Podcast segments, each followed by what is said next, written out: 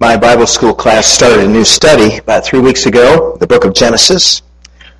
Focus of this study is not just the history, the chronology of Genesis, but to study the relationship that God is trying to build with mankind. We've been asking, why did God create the world in the first place? What was the point? Who was it for? Why, why did he place man at the top of the creation? What kind of a relationship does God want with each of us? And so we've looked at different people. We've looked at uh, Adam and Eve, of course. We've looked at Cain and Abel, their two sons. And we've seen God reaching out to them. Look today at a whole bunch of people in between them and Noah. Next week will be Noah. And, you know, just what is God doing? What is he saying? How is he you know, trying to communicate and to draw people into this relationship. God wants a relationship with every human being, but he doesn't want to force that relationship. Because a relationship that's forced is meaningless, right? You know, if we're coerced into loving somebody, what's the point of that kind of love? Love can only truly exist in a relationship when it is not forced. Forced love is meaningless. It is not love at all if we're just puppets, if we're just like robots and God, you know, is up there with a remote control, controlling what we do, where is the relationship in that? But if we choose, if we choose to reciprocate, if we choose to respond to the love He has shown us, uh, it's so much more meaningful, isn't it? What is our motivation for life? What is our motivation for giving? As we finish up this More Than Money series, giving should be fun. We want to think about why should it be fun? What is the motivation behind that? What is the reason for our giving? I want to invite you this morning, just stand with me for a moment, and let's pray. Father, I pray that you would speak through your word today, that you just put me off to the side here, and your word would just ring through clearly to everyone's heart. And that we would see what you want us to see. Because as you communicated with Adam and Eve and Cain and Abel and all the others of Genesis, so you communicate with us. You want to speak to every heart here today. So we open our hearts to you. Keep us from being distracted. Keep us from, from being confused and to hear clearly what your Spirit would say to us today. In Jesus' name, amen. Okay, would you be seated, please? You know, the Apostle Paul is going to help us out. We're going to go to 2 Corinthians. If you have a Bible, turn to 2 Corinthians chapter 8, and we will discover there some amazing things about reasons. Reasons for living, reasons for giving. Apostle Paul had a long and productive relationship with the believers in Corinth. Two of his letters to them are recorded in our Bible, 1st and 2nd Corinthians, we call them. And in the second letter, he talks about some other people that he knew, people in Macedonia, brothers and sisters in Christ that live in Macedonia, what we would call Greece today. And he holds them up as, as believers worthy of our imitation, setting a good example for the rest of us. Not that was in point, but, but here it is. Here's what they did. This is how they lived in relationship to God. And the primary thing that he says about their giving is that the Macedonians wanted to give. They were glad to give. They enjoyed giving. I mean, they really wanted to give. In fact, Paul says, I can't stop them. they wanted so badly to be generous that I said, you don't have to do this. And they did it. I said, you don't have the means to do this. They found the means anyhow. And they kept on giving. Why was that? What caused this kind of giving? Let's look at some of the things that Paul says about the Macedonian believers. 2 Corinthians 8. Let's start with the first five verses. And now, brothers, we want you to know about the grace that God has given the Macedonian churches. Hang on to that word grace. Out of the most severe trial, their overflowing joy and their extreme poverty, what a combination, welled up in rich generosity. For I testify that they gave as much as they were able and even beyond their ability. Entirely on their own, they urgently pleaded with us for the privilege of sharing in this service to the saints. They were collecting an offering for people that were in famine back in Jerusalem. And they did not do as we expected, but they gave themselves first to the Lord and then to us in keeping with God's will. Macedonians' attitudes about giving are the opposite of what we too often see, aren't they? Heard about the junior Sunday school teachers talking with their 10th graders, or 10, 10 year olds rather, about giving and, and uh, how much they should be willing to give. And said, how many of you boys in here would give a million dollars to the missionaries? They said, yeah, we'll do that. How many of you would give a thousand dollars to the missionaries? Yeah, we'll all do that. All jumping around, all excited about that. How many of you give a hundred dollars to the missionaries? Yes, we'll all do that. How many of you would give one dollar? And all said, yeah, we would do that. Except Johnny. Johnny stayed seated. She noticed he had this terrible look on his face and his hand that kind of over his pocket. She says, why won't you give a dollar? And he says, because I have one. it's easy to give what you don't have. Not so easy to give what you do. Perhaps you heard the story about the torn and ragged $1 bill that discovered it was about to be retired from circulation. It's moving along the conveyor belt to being shredded. And it meets up with a $50 bill. It was going to meet the same fate. So they start talking. The 50 begins reminiscing about his life and, and his travels all over the country, in fact, other parts of the world. And he says, life has been good. I've been to Las Vegas and and I've been to the finest restaurants in New York, and I've been to political fundraisers, and I just returned from a, a cruise to the Caribbean. He says, gee, said the $1 bill. He says, that's, that's pretty good. I, you've had it pretty good in life. Then the $50 bill says, well, where all have you been in your lifetime, my little friend? And he says, well, I've been to the Methodist Church and the Presbyterian Church and the Baptist Church, and uh, I've been to the Catholic Church and the Church of Christ. And he's suddenly interrupted by the $50 bill, and he says, wait a minute. He says, excuse me, but what's a church? Whoa, that one hurt a little bit. Far different than most people approach this whole thing of giving. The Macedonians said, I'm going to give joyfully. I'm going to give because it's fun to give to the Lord. I, I can't be stopped from giving. What compels somebody like that to give spontaneously, to give joyfully, to give sacrificially? They even gave out of extreme poverty. Paul noted that in these first few verses. These are people that are already in desperate times themselves, and they still found a way to be generous with the people in Jerusalem that they thought were probably worse off than them. And he says in the very first verse, we want you to know about the grace that God has given them.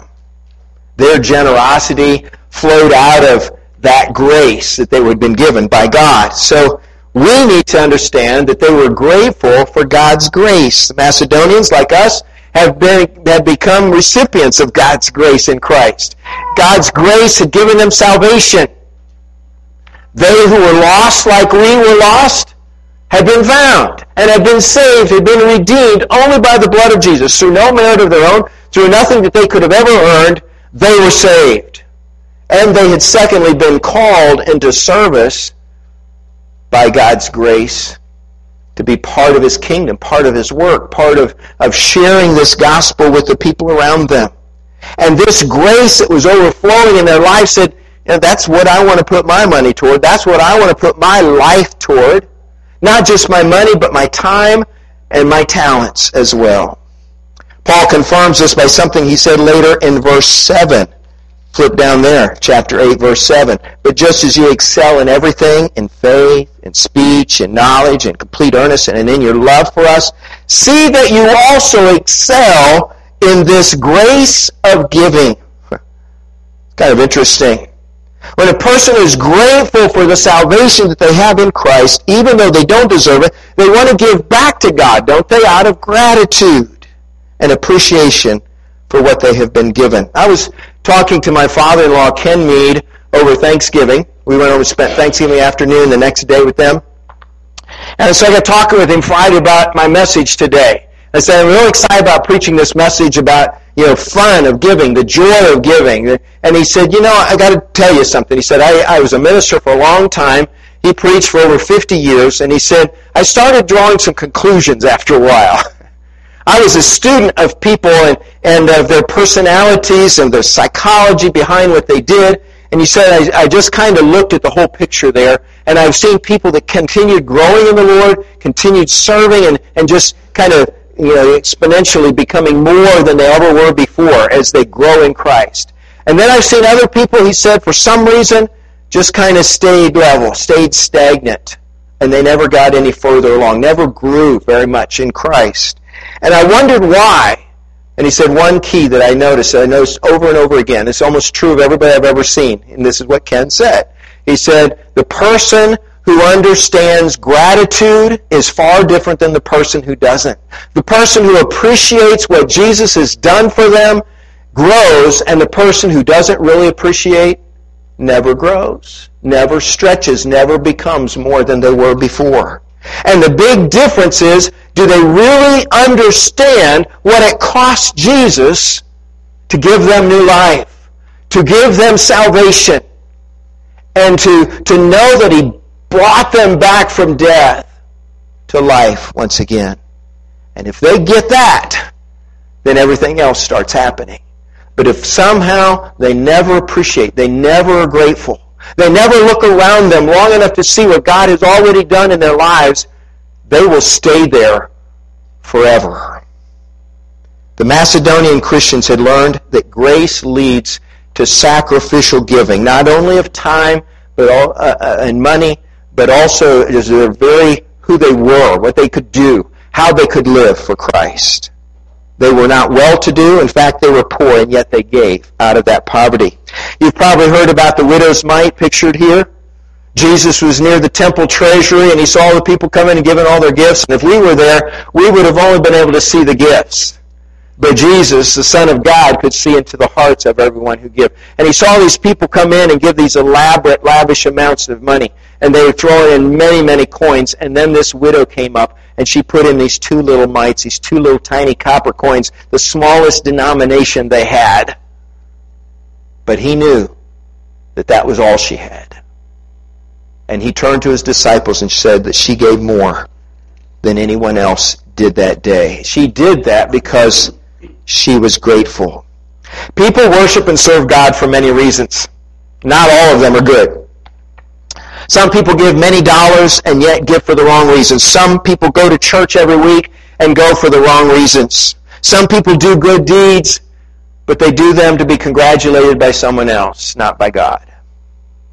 So that's why Paul wrote in his first letter to the Corinthians that love chapter we call 1 Corinthians 13, the, the love chapter that says, you know, if I do all these other things but I don't have love, then it's meaningless. It's like a, like a sounding gong somewhere or a cymbal, you know, it's just banging around and Nothing really comes from that. But if we do it with love, then it becomes meaningful. Second thing I want you to realize about the Macedonians is that they gave to God because of love. Love is the key to our giving. Love is the best motivation for our giving. Do we give because we love God and because we love people, or do we, we love God and do we love those whom God loves? both those who are saved and those unsaved, those that are brothers and sisters in Christ and those who are out in the world as rotten as could be? Is that love that God had for us, first expressed to us, a love that is now passed on through our hearts? Do we love friend and enemy? Do we love black and white? Do we love rich and poor? Do we love both Gentile and Jew? Is it love that's behind our giving? If so, then we will give joyfully because that's what the Macedonians had learned. Look back at chapter 8, verse 8. I am not commanding you, but I want to test the sincerity of your love. I want to test the sincerity of your love by comparing it with the earnestness of others. Look down at verse 10. And here's my advice about what is best for you in this matter. Last year you were the first not only to give, but also had the desire to do so. Now finish the work so that your eager willingness to do it may be matched by your completion of it according to your means. Show yourself, show your love, demonstrate it by how you give your money and these other things. Go clear down to verse 24. Therefore, show these men, people coming to collect the offering, the proof of your love and the reason for our pride in you so that the churches can see it. Love is the key. Love is the best motivation for giving to God and for serving God. And we get this wrong all the time, don't we? You know, there's one preacher got up in his church, it's time to have the offering, And he said, I just want to tell you something before we collect the offering today. I want to give you three reasons to give. The first one is that your gift is tax deductible. The second one is that it cannot be taken with you. And the third one is that the Bible says that the love of all money is, it, it, of money is the root of all evil. And so let me remind you of those things and now give. It was all wrong. These are the reasons, the negative reasons, the, the reasons that it would serve you. But the joyful giver gives because it serves someone else, because it glorifies God, because it brings love to other people that don't know God. When we give because we're expecting something in return, we've missed the mark. When we give because we feel obligated to give, we've missed the mark. If we give because we think not to give would be a sin, we do it out of obligation, don't we? We do it out of duty. But when we give because of love, we give joyfully, and we give gratefully and cheerfully. Love is the proper motivation for giving to the Lord. Down in chapter 9 of 2 Corinthians, verses 6 through 8, starting with a verse that Prosper preached on a couple Sundays ago. He said, Remember this, whoever sows sparingly will also reap sparingly. Whoever sows generously will also reap generously. Each man should give what he has decided in his heart to give, not reluctantly or under compulsion. And then what does the Word of God say? For God loves a cheerful giver. And God is able to make all grace abound to you so that in all things, in all times, having all that you need, you will abound in every good work. You know, Paul's covering the bases here, isn't he? If you will catch this one thing, that if you will give cheerfully and joyfully because you love God and you love people, God will make sure His grace just abounds in your life. Now, He doesn't promise all of us are going to get rich. Some preachers on TV will tell you that's not true. But what he promises that if we get this right, God will abound his grace in our lives in many ways so that we can continue to be a blessing to other people. And here were people in Macedonia who had nothing really to give, not monetary gifts, very little that they could give monetarily, and yet God used their joyful giving, their cheerful giving to bless people hundreds and hundreds of miles away in Jerusalem. Love is the motivation for giving. God loves a cheerful giver. John D. Rockefeller was fabulously wealthy in the railroad business, and yet as an older man, he wasted away physically, and the doctors couldn't really help him. He was really suffering physically. He became a pretty miserable old man. And one day he was talking with one of his railway porters, and he asked how this poor porter was doing. And the porter gave this enthusiastic testimony of his life and how much joy he had. And John D. Rockefeller was really taken back. What's wrong here? You know, I'm, I'm the owner of this whole railroad. And this porter who works for me has much more joy than I do. And he expressed finally his envy of this poor porter. All the money in the world couldn't make Rockefeller as happy as that porter. Because the porter knew the secret of happiness. Rockefeller did not. Do you know the secret of, of happiness? What is your attitude as you give of your time and your talent and your treasures? Not just a matter of what you can put in the offering plate. It's a matter of how you want to generously and cheerfully give to the Lord from what He has already given you out of gratitude and out of love. When a new affection enters somebody's life, it changes their life, doesn't it? Think back, some of you guys, when you were in high school and you got your first car. You're spending all your time cleaning the car and making it look better and adding things to it. I see some of these cars around today still.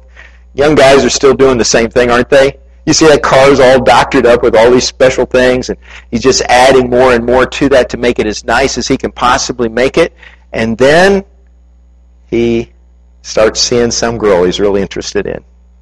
Now the car is kind of forgotten because now he's trying to lavish gifts on her and do things for her and do nice things because there's a new love in his life. Eventually, if he decides she's the one he wants to marry, he spares no expense to get that engagement ring because he wants to impress upon her, I really want to be married to you and I want you to make a promise to me that you'll marry me and we'll have a life together. Golf can do that to people. it did it to my brother. I kind of watched this happening. You know, through the years, he's had the money to do what he wanted to for golf, and he really loves to play golf. So he's constantly buying this equipment, spending four hundred, five hundred dollars on a driver. You know, it's like this is crazy. And then there's an opportunity to go play in Ireland where they play the British Open and in Scotland. And so he makes a trip at thousands of dollars and he goes other places. Thankfully, he still gives to the Lord too. But I'm looking at this. This guy really loves golf, and it's changed the way he looks at things because he's willing to spend money because of that love. And our life in Christ is so much more than that, isn't it? What Jesus has done for us is so much more than that. And what Jesus has given to us ought to just create within us gratitude and love that just wants to be expressed some way, wants to get out of us somehow. And it may be the way you live your life, it may be the way you give your money, it may be the way you serve and sacrifice, but it will be expressed. You can't stop it. Do we give because of the grace of God? Do we truly appreciate what He's done for us? Do we give because we love God? I want to do an exercise with you today, and it's not just an exercise. It is a heart thing. If I could have a couple of guys pass these out, please. If You go down that side, Matt. And Michael. I want to make sure that everybody gets one of these little sheets of paper. We'll take a little bit of time to get them all passed out to everybody. Just throw a few, a few down the row there, if you will, Michael, and, and we'll get them out to everyone. On this slip of paper, it simply starts with a few words. It says, God, as the offering is taken today. A few minutes we're going to be having an offering. I don't know whether you're going to give anything or not. That's not even my, my, uh, my concern. Uh, that, that's immaterial. What I want you to do is to take this slip of paper, don't sign it, I don't care that anybody else will ever see it, but God will see it. And I want you to write a little note to God. I want you to say to God whatever's on your heart as you give. Whether you're giving today or you give at other times, you know, when I give to you, God, this, this is what I'm thinking. This is what my motivation is. And perhaps you want to say to God, this is why I'm giving to you today, Lord. Or maybe to say, this is what I am grateful for, Lord, and you list that. Or maybe you just say, God, I want to tell you how much I love you today. And I want you to be very clear, very simple, because it's between you and God. When you get done with that, you just fold it up, and as the offering plate comes by in a few minutes, you put it in there. Do you have enough to get around to everybody? Well, go grab some pieces of paper and tear them up, please. Sorry, I thought we had plenty. Oh, here's a few extras right here. If you don't have one, please lift up your hand. Okay. Maybe we'll get just about enough to get everybody. Please take a moment. I'm going to give you two or three minutes to write that. Sorry, we just have silence so that you can think, you can pray, you can write a note to God. A couple more minutes to finish this because uh, we'll be singing a song together before we have the offering. So if you need time, you can take time during that too is a very, very important thing because what you're doing is you're checking your motive. What is the motivation? And nobody should be giving out of obligation, out of, you know, we've got to meet the budget, or we've got to, you know, somebody's got to step up, or you think of service, somebody's got to do this. It should be a joy. And that joy comes from gratitude and love. Let's pray together as we conclude our lesson time. Uh, Lord, I pray that you would be on our hearts, that we'd get this right. Because this is a key to our growth, our key to our, our service, is to understand what you've done and to appreciate that. And then to respond in kind to you, to respond to your love with love. And if we can get these things right, then uh, all things are possible. Get our hearts right with you, Lord. And then send us out to a world that so desperately needs you. We pray in Jesus' name. Amen.